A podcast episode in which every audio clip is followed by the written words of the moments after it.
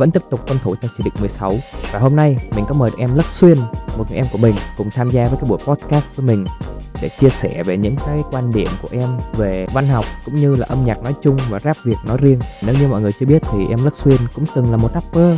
Hiện tại thì em Lắc Xuyên đang theo học ở trường à, sư phạm thì cái câu chuyện này cũng có vẻ dài đấy nên là mình làm cái đại intro nó ngắn ngắn thôi nhé. Cùng đến ngay với cái buổi podcast hôm nay nào.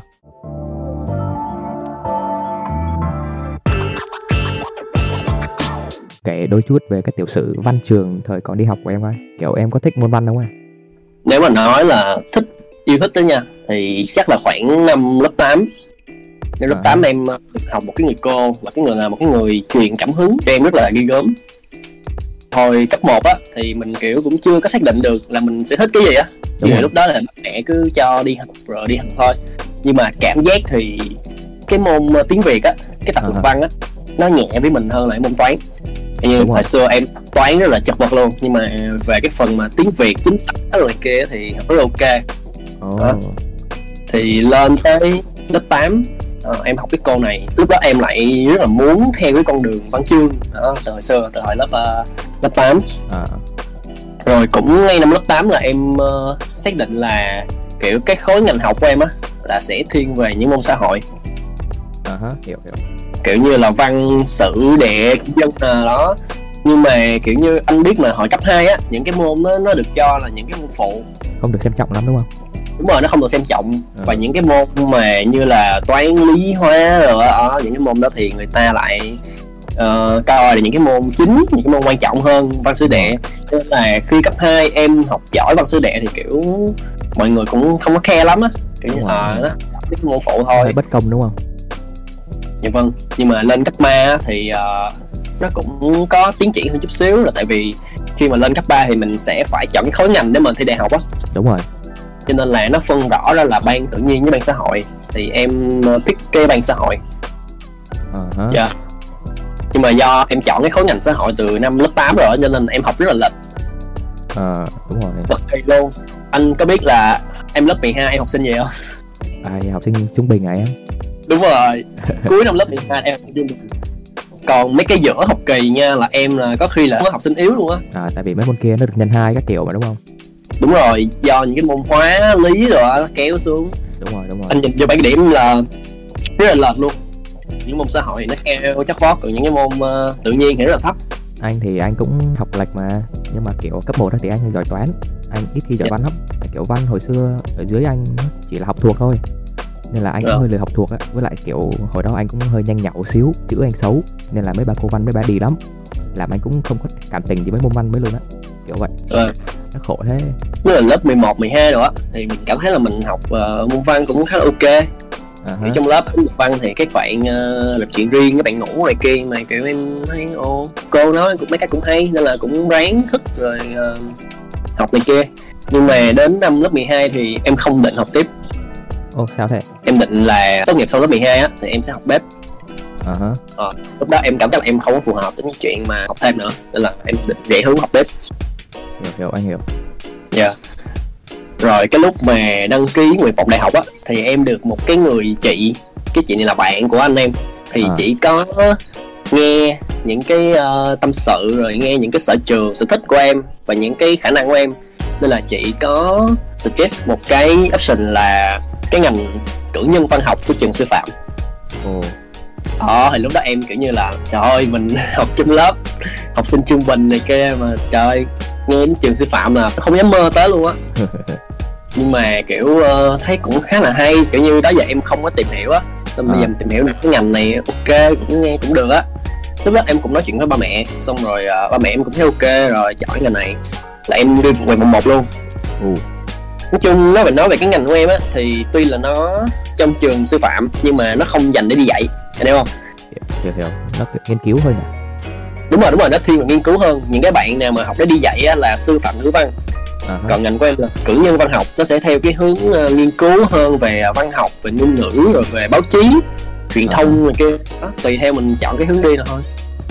Hay đó hay đó lúc đó em kiểu cũng không có suy nghĩ sâu xa.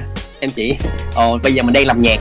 Đó thì em nghĩ là cái ngành này nó có thể giúp ích cho mình trong chuyện làm nhạc. Nên là lúc đó em thích thôi chứ em cũng không có nghĩ uh, sâu xa gì là sau này mình sẽ làm những gì hay là có một cái hoạch định cụ thể trong tương lai. Ồ thế cái cơ duyên nào mà bén xuyên tới cái con đường âm nhạc đấy? Âm nhạc hả? Là em bắt đầu biết đến uh, rap này là từ năm lớp mấy rồi em bắt đầu làm rap từ khi nào đấy nếu mà nói về uh, rap thì em biết từ rất là lâu rồi từ cái thời mà em học cấp 1 thì chắc là nó là những năm 2009 2010 gì á. Lúc đó là những anh họ có cho nghe mấy cái bài như là một chợ một trăm của na thì lúc đó kiểu như mình nghe thì mình nghĩ là ờ là những cái bài nhạc chế thôi đúng không? Đúng rồi đúng rồi. Cái này là rap. Xong rồi đến năm lớp 6 thì em có coi trên uh, Yam TV á. À, nó có một cái mục là những cái bài nhạc trong trong tuần. Đó thì có một cái bài là bài uh, tích lô của rap show. Yeah. À, cái em nghe em thấy wow cái nhạc này nó hay quá ta. Kiểu như là sau đó giờ mình uh, mình không có biết.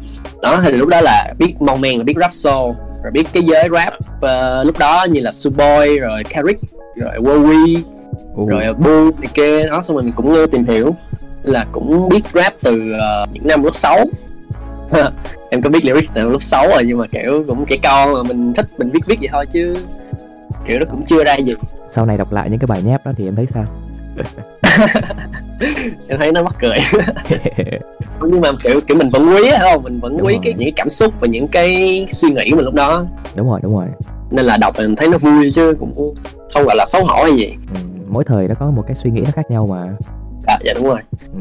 cho đến năm lớp 8 thì em bắt đầu theo đuổi cái uh, skate à, dạ. trực ván rồi lúc đó kiểu như em không có làm nhạc hay là em không có không có viết nhạc nữa. Kiểu như lúc em tập trung vào việc trực ván hơn.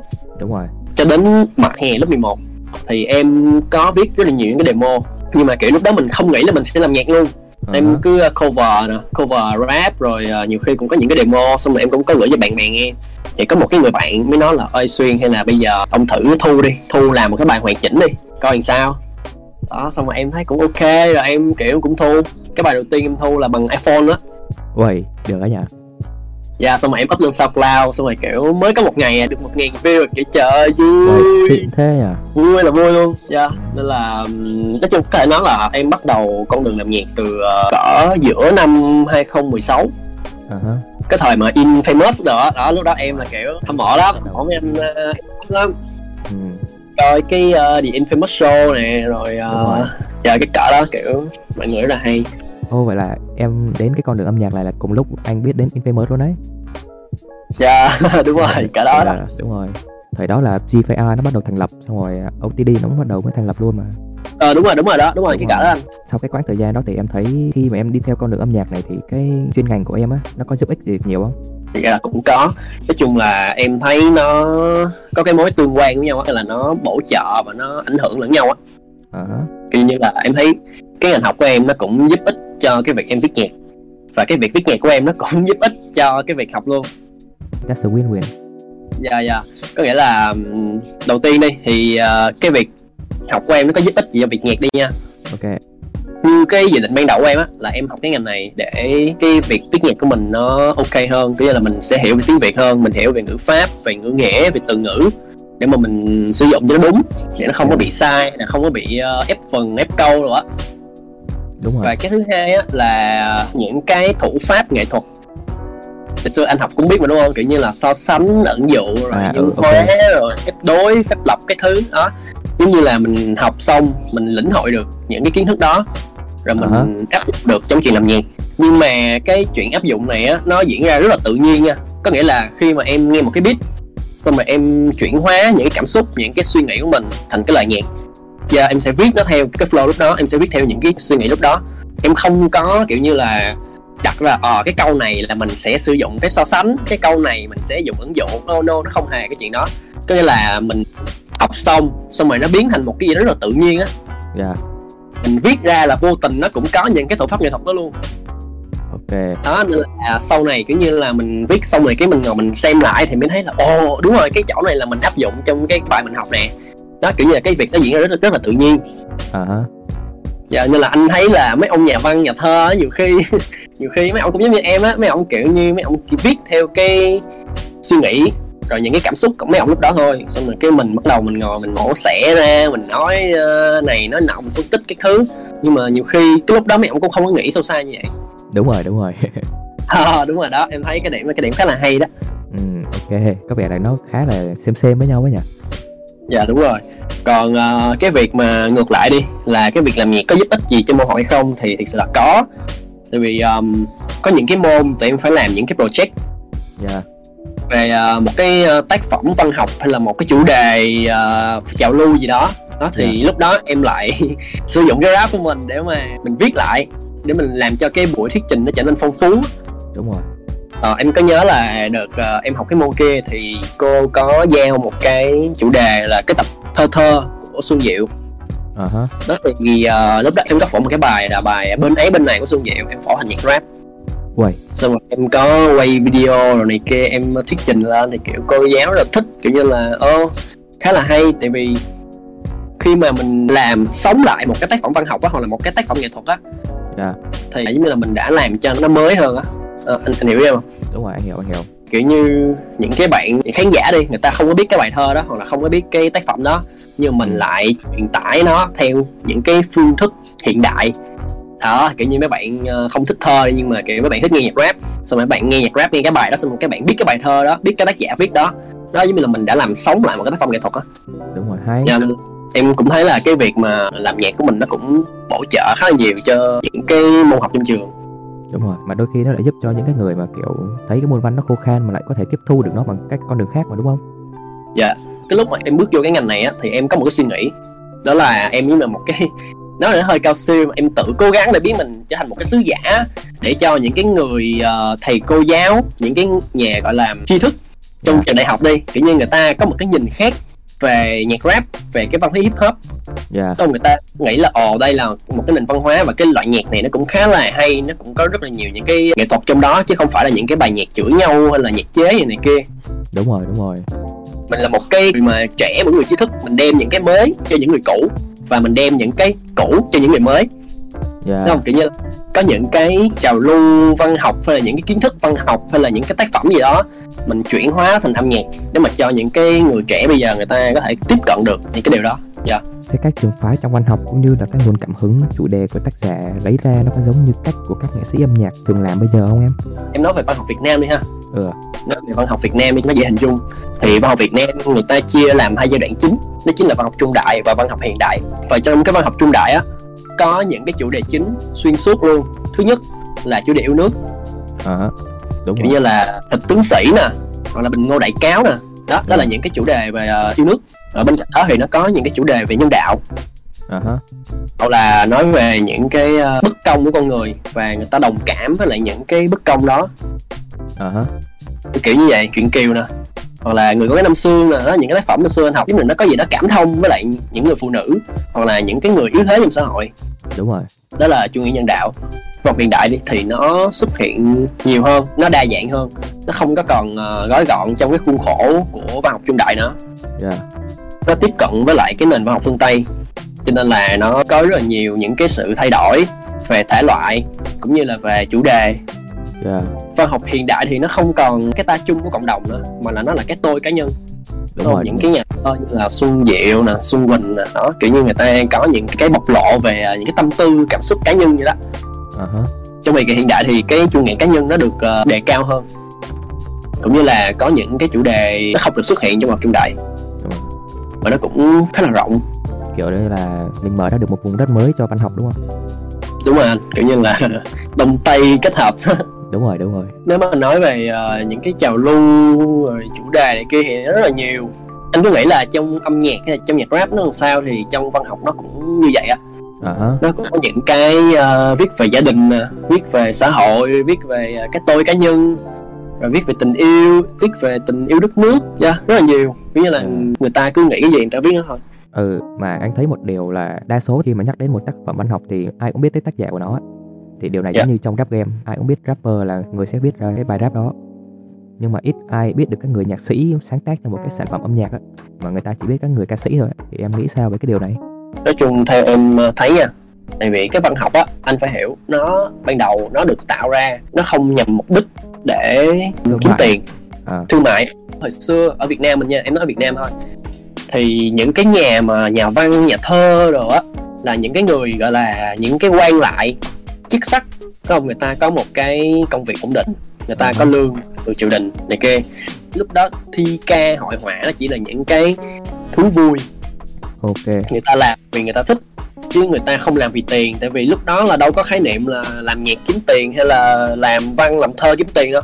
Đúng rồi. Chỉ có là bắt đầu thời kỳ hiện đại khi mà phương người pháp á nó đem cái văn hóa phương tây qua rồi bắt đầu báo chí rồi cái nghề in nó phát triển ở việt nam. Thì Ừ. lúc đó mới có cái khái niệm gọi là những cái người ờ, nghệ sĩ là những cái người mà sáng tác xong rồi kiếm tiền từ những cái sáng tác của mình như là những cái nhà thơ nhà văn hiện đại đó.